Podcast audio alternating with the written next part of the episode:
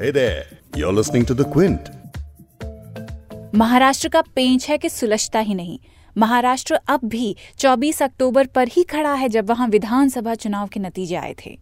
आज भी हमें नहीं मालूम कि महाराष्ट्र में चुनी हुई सरकार बनेगी या फिर राष्ट्रपति शासन लगेगा। महाराष्ट्र में अब किसकी सरकार? कांग्रेस पर टिका है सारा दारोमदार लेकिन जो बात तय है वो ये कि शिवसेना का बीजेपी से अलगाव हो गया है। एनसीपी के साथ आ जाने की खबरों के बाद भी फ़िलहाल अटक गई है शिवसेना की गाड़ी।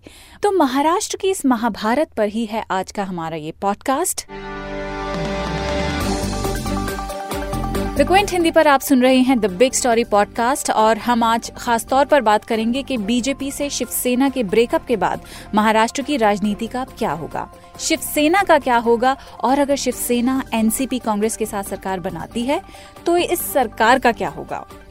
आज के पॉडकास्ट में हम शिवसेना के केंद्र में मंत्री रहे अरविंद सावंत की बात सुनेंगे। अब जब करार मदार हुआ तो उसको संभाला नहीं, उससे वातावरण खराब हुआ और आज हमारा गठबंधन वहाँ नहीं रहा और अब नई सरकार बनने जा रही है। ऐसे वातावरण में मैं यहाँ ये पदभार कारोबार करूँ ये उचित नहीं लगता नैतिकता से भी सही नहीं लगता इसलिए मैंने आज आदरणीय पंत प्रधानमंत्री जी नरेंद्र मोदी जी के पास मेरा इस्तीफा मेरा त्याग पत्र सौंप दिया और एनसीपी का भी रुख समझेंगे। हम राज्यपाल महोदय के निर्णय की तरफ़ नज़र बनाए हुए हैं। अगर वे शिवसेना को सत्ता बनाने के लिए आमंत्रित करते हैं तो निश्चित रूप से शिवसेना को ये तय करना पड़ेगा और ऐलान करना पड़ेगा कि वो भारतीय जनता पार्टी से सारा नाता तोड़ रहे हैं।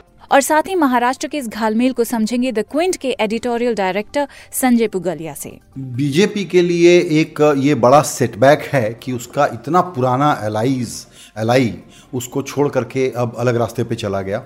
दोनों में कोई कंप्रोमाइज़ नहीं हो पाया। लेकिन मुझे लगता है कि बीजेपी ने यह सोच के किया है। पहले तो मैं आपको पूरी टाइमलाइन बता देती हूँ। विधानसभा के जब चुनावी नतीजे आए थे, तब से लेकर अब तक सरकार क्यों नहीं बन पाई? शिवसेना और बीजेपी ने मिलकर चुनाव लड़ा। दोनों को बहुमत लायक नंबर भी मिल गए, लेकिन शिवसेना आधा आधा पर अड़ गई। वो ढाई साल अपना सीएम चाहती थी और ढाई साल बीजेपी का। इस शर्त पे बीजेपी नहीं मानी और आखिर में उसने गवर्नर को कह दिया कि वो सरकार ही नहीं बना सकती। अब बात चली कि क्या शिवसेना, एनसीपी, कांग्रेस के साथ मिलकर सरकार बना सकती है? तो बात अभी चल ही रही थी कि एनसीपी ने शर्त रख दी कि एनडीए से बाहर आइए, तब हम देंगे आपको समर्थन। सुनिए एनसीपी के नेता नवाब मलिक ने क्या कहा। महाराष्ट्र में भारतीय जनता पार्टी ने राज्यपाल महोदय के पास सत्ता बनाने के लिए अपनी असमर्थता ज़ाहिर करती है। हम राज्यपाल महोदय के निर्णय की तरफ़ नज़र बनाए हुए हैं। अगर वे शिवसेना को सत्ता बनाने के लिए आमंत्रित करते हैं तो निश्चित रूप से शिवसेना को ये तय करना पड़ेगा और ऐलान करना पड़ेगा कि वो भारतीय जनता पार्टी से सारा नाता तोड़ रहे हैं। उन्हें एनडीए से बाहर निकलना पड़ेगा, केंद्र में अपने मंत्री से इस्तीफा दिलाना पड़ेगा और राष्ट्रवादी कांग्रेस पार्टी के पास कोई प्रस्ताव वे भेजेंगे तो निश्चित रूप से प्रस्ताव पर विचार किया जा सकता है। सरकार में शामिल होने से पहले या शिवसेना को कोई समर्थन देने से पहले सरकार के क्या कार्यक्रम होंगे, किस तरह से आगे सरकार बनेगी, कैसे, किन बिंदुओं पे सरकार चलाई जाएगी, ये चीज़ें बिना तय किए, चर्चा किए कोई निर्णय नहीं हो सकता। निर्णय लेते समय हम कांग्रेस को भी साथ में रखेंगे। बारह तारीख को हमारे विधायकों की बैठक है, उसमें स्पष्ट रूप से चर्चा होगी, फिर उसके बाद हमारा अंतिम निर्णय होगा। अभी शिवसेना क्या बीजेपी के समर्थन से मुख्यमंत्री बनाएगी, ये भी परिस्थितियाँ साफ़ नहीं है। अगर शिवसेना, कांग्रेस, एनसीपी का समर्थन चाहती है तो उन्हें ऐलान करना पड़ेगा कि बीजेपी से उन्होंने अपना नाता तोड़ लिया है। वे एनडीए से बाहर निकले हैं, हमारे पास प्रस्ताव भेजेंगे तो निश्चित रूप से प्रस्ताव पे हम विचार करेंगे। लेकिन अभी तक कोई शिवसेना की तरफ़ से ऑफिशियल प्रस्ताव नहीं आया है और हमें सरकार बनाने का मैंडेट नहीं, हमारे पास अभी कोई नंबर नहीं, इसलिए सरकार में अभी दावा पेश करने का कोई भी हमारा इरादा नहीं। विपक्ष में हम बैठने के लिए तैयार हैं, अगर सेना बीजेपी फिर सरकार बनाने के लिए कोई फार्मूला निकाल लेती है तो निश्चित रूप से हम विपक्ष में बैठेंगे। इधर एनसीपी ने अपनी मांग रखी। उधर मोदी सरकार में शिवसेना के एकमात्र मंत्री अरविंद सावंत ने केंद्र सरकार से इस्तीफा दे दिया। सुनिए उन्होंने क्या कहा। आज आप जानते हो कि 30 मई को मैंने इस देश के मंत्री पद की शपथ ग्रहण की थी। उसके बाद में मैंने छह महीना जो पदभार संभाला वो भारी उद्योग और लोक उद्यम का जो पदभार में संभाल रहा था। दरमियान महाराष्ट्र में विधानसभा के चुनाव हुए, गठबंधन में चुनाव हुए, जनादेश मिला। फिर भी के लोकसभा चुनाव के पहले आप जानते हो कि आदरणीय उद्धव साहब ने गठबंधन टूटने की बात की थी तो माननीय भारतीय जनता पार्टी के अध्यक्ष आदरणीय उद्धव जी से मिले थे और उनमें एक सामंजस्य हुआ था कि आने वाले विधानसभा चुनाव में 25 50 50 प्रतिशत सीटों का बंटवारा होगा और जो उसके बाद में परिणाम आएँगे तो जब सरकार बनेगी तो सरकार में मुख्यमंत्री पद के सहित हर पद का 50-50 प्रतिशत बंटवारा होगा। हालाँकि इस बात को हमारी भारतीय जनता पार्टी ने नकारा और और भी एक गंभीर बात हुई कि उन्होंने कहा कि ऐसा कभी तय ही नहीं हुआ। इससे हमारे पक्ष प्रमुख के ऊपर एक अलग सा विश्वास निर्माण जो बात होती है दोनों में, सामंजस्य की, विश्वास की, मित्रता की, उसको ठेस पहुँचाने वाली बात हुई। और ठाकरे परिवार आप जानते हो, जो जवान देते हैं तो सौ प्रतिशत उस जवान को संभालते हैं। अब जब करार मदार हुआ तो उसको संभाला नहीं, उससे वातावरण खराब हुआ। और आज हमारा गठबंधन वहाँ नहीं रहा और अब नई सरकार बनने जा रही है। ऐसे वातावरण में मैं यहाँ ये पदभा कारोबार करूँ, ये उचित नहीं लगता, नैतिकता से भी सही नहीं लगता। इसलिए मैंने आज आदरणीय प्रधानमंत्री जी, नरेंद्र मोदी जी के पास मेरा इस्तीफा, मेरा त्याग पत्र सौंप दिया। अब रास्ता साफ़ था। लग रहा था कि शिवसेना, एनसीपी, कांग्रेस की सरकार की खबर अब आई, तब आई। आदित्य ठाकरे राज्यपाल से भी जाकर मिल लिए। सरकार बनाने की इच्छा भी ज़ाहिर कर दी, लेकिन ये नहीं बता पाए कि बहुमत का जादुई आंकड़ा उनके पास है कि नहीं। राज्यपाल ने 11 नवंबर की शाम सात बीस का समय शिवसेना को दिया था, लेकिन कांग्रेस इस समय तक उसे समर्थन का फैसला ही नहीं दे पाई। तो फ़िलहाल मामला यही अटका हुआ है कि चुनाव पूर्व विरोधियों के समर्थन से शिवसेना सरकार बना पाएगी या नहीं। एक सवाल ये भी है कि जब सरकार बनाने से पहले इतनी मुश्किलें हैं तो सरकार बन भी जाएगी तो कितनी दिक्कतें होंगी? यही सवाल हमने पूछे द क्विंट के एडिटोरियल डायरेक्टर संजय पुगालिया से। आप देखेंगे कि जहाँ सरकार बनाना चाहती है बीजेपी वहाँ पर मेजॉरिटी नहीं होने के बावजूद वो एलाइज को अपने साथ ले लेती है, किसी भी तरीके से बाय हुक और क्रुक उसको स्टेबिलिटी दे देती है स्टेट गवर्नमेंट्स ऐसी बहुत सारी हैं जहाँ बीजेपी बिना मेजोरिटी के सरकार चला रही है। खुद की मेजोरिटी नहीं आई, लेकिन सरकार बन गई मेजोरिटी प्रूव कर दिया। यहाँ पर कांग्रेस एनसीपी शिवसेना की स्टाइल ऑफ़ फंक्शनिंग में इतने डिफरेंसेस हैं। डिसीज़न मेकिंग की स्पीड किसी की ज़्यादा, किसी की स्लो है। कहीं पर एक नेता है जो सब तय कर लेता है, दूसरी जगह एक नेता है जिसको बहुत लोगों से पूछना पड़ता है। तो यहाँ कांग्रेस की स्लो डिसीज़न मेकिंग एक बड़ा प्रॉब्लम हो सकती है इस अलायंस के स्मूथ चलने पर। शिवसेना का अनरियलिस्टिक होना और थोड़ा दादागिरी करना दूसरा प्रॉब्लम हो सकता है। पवार साहब की उम्र और पवार साहब की पार्टी के अंदर सक्सेशन के इश्यूज़ इसका तीसरा डायमेंशन है।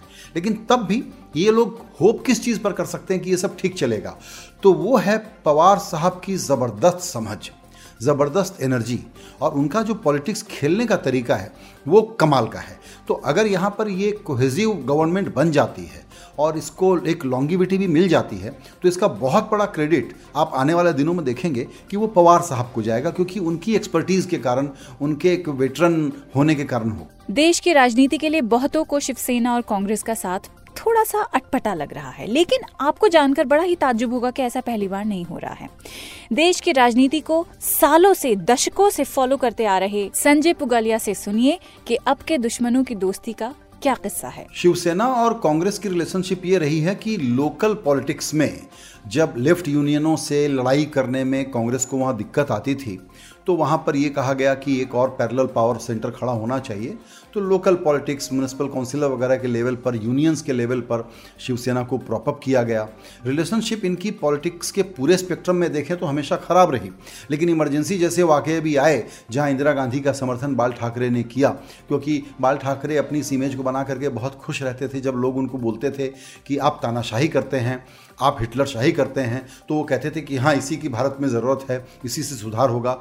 इंटरव्यू में कहने के लिए बुरा मानते थे, लेकिन वो दरअसल पसंद करते थे कि उनकी स्ट्रॉन्ग मैन की इमेज बनी रहे। लेकिन रिलेशनशिप आइडियोलॉजिकल लेवल पर दोनों के हमेशा बेटर रहे, दोनों बिल्कुल अलग तरीके से खड़े रहे, और बीजेपी और शिवसेना लगातार साथ रही।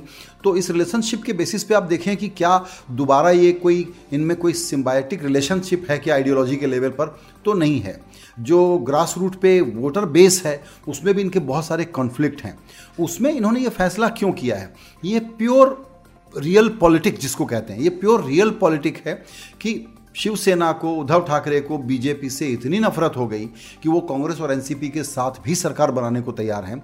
तो ये पॉलिटिक्स ज़्यादा है, कोई आइडियोलॉजिकल लॉजिक नहीं है इसके पीछे।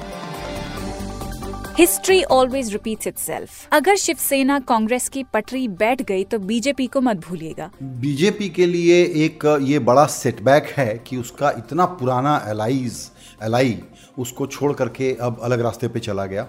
दोनों में कोई कंप्रोमाइज़ नहीं हो पाया। लेकिन मुझे लगता है कि बीजेपी ने यह सोच के किया है कि किसी एक दिन अपने को सोलो प्ले करना है महाराष्ट्र में तो अलायंस के साथ हम कितने दिन चलेंगे? तो पावर जाने के कॉस्ट पे बीजेपी ने अपना एक इसमें कैलकुलेटेड रिस्क लिया है। प्लस दोनों में मिसट्रस्ट बहुत हो गया था। रिलेशनशिप बिल्कुल अच्छी नहीं थी। सीनियर पार्टनर जूनियर पार्टनर बन गया दोनों में ठीक से कटसी कॉल्स नहीं हो रहे थे। तो रिलेशनशिप की केमिस्ट्री ही इनकी बिगड़ गई थी और उसमें ईगो और इमोशन हम कितना भी मैच्योर हों वो रोल प्ले करता है और इसमें क्लियरली कर रहा था। इसीलिए बहुत ही बिटर एंडिंग हुई है बीजेपी और शिवसेना की रिलेशनशिप की। बीजेपी का कैलकुलेशन साफ़ है कि अभी हमारे लिए एक सेटबैक है भी तो आगे चल करके हम यहाँ अकेले लड़ेंगे और हम अपना आ, जो आधार है, अपना जो बेस है यहाँ पर पूरा बना लेंगे। क्योंकि ये पिलियन राइडिंग करके हमको जो आगे बढ़ना है, किसी न किसी स्टेट में सीटों का नुकसान होता है, दूसरी जगह सीटें बढ़ानी पड़ती हैं। महाराष्ट्र बड़ा स्टेट है तो वो सोलो प्ले की तैयारी है ये। As big opposition party in Maharashtra 105 M L As उनके होंगे। आप ये मान के चलिए कि वो बहुत ही अग्रेसिव अपोजिशन पॉलिटिक्स करेगी। डे वन से इनोवेटिव ऑब्स्ट्रक्शंस क्रिएट करने की कोशिश करेगी। अलायंस में रिफ्ट लाने की कोशिश करेगी। क्योंकि दिल्ली में वो पावर में है और पॉलिटिकल टूल के तौर पर C B I E D income tax को यूज़ करना उनको बहुत अच्छे से आता है। तो इनके मंत्रियों पर, इनके नेताओं को लगातार परेशान करने के लिए दूसरे तरीके भी ढूंढे जाएँगे। तो बीजेपी वो सब करेगी जो इस सरकार के लेजिटिमेसी को ख़त्म करे, अपना जनाधार बढ़ाने में उसको काम आए, क्योंकि बीजेपी की अब तैयारी यहाँ से ज़ीरो से शुरू होगी क्लीन स्लेट से, कि अब हमको अकेले महाराष्ट्र में लड़ने के लिए कैसी पॉलिटिक्स करनी है। तो बीजेपी यहाँ बहुत एग्रेसिव अपोजिशन होने जा रही है। अब एक सवाल जो हमने शुरू में उठाया था, बीजेपी से अलग जाना शिवसेना को नफा देगा या नुकसान? अभी तो ये लग रहा है कि शिवसेना की इच्छा पूरी हो रही है, उसे कुर्सी मिल रही है, लेकिन लॉन्ग रन में जाकर ये शिवसेना को बैकफायर भी कर सकता है। वजह यह है कि बीजेपी शिवसेना स्वाभाविक सहयोगी हैं हिंदुत्व से लेकर राष्ट्रवाद के मुद्दों पर दोनों के विचार मिलते हैं। ऐसे में विचारधारा के खिलाफ वाली पार्टियों के साथ जाना, शिवसेना के वोटर्स और कार्डर को कितना पसंद आएगा, कितना नहीं पसंद आएगा, इसका अंदाज़ा नहीं लगा सकते। एक मसला ये भी है कि महाराष्ट्र ने मैंडेट बीजेपी शिवसेना को दिया था। लेकिन जब सत्ता में एनसीपी आ जाएगी तो इसका कसूरवार महाराष्ट्र का वोटर शिवसेना को ठहराएगा। हालाँकि ऐसा भी नहीं है कि बाकी देश में किसी राज्य में बिन बहुमत की कोई पार्टी सरकार में नहीं आई है। खुद बीजेपी ने कई राज्यों में ऐसा किया है। तो ऐसे में हम यही सोच सकते हैं कि अगर इस तरह की सरकार अगर ठीक ठाक चल गई, जनता के लिए काम कर गई तो शायद वोटर भी माफ़ कर दे। आज का ये पॉडकास्ट यहीं पे खत्म करते हैं।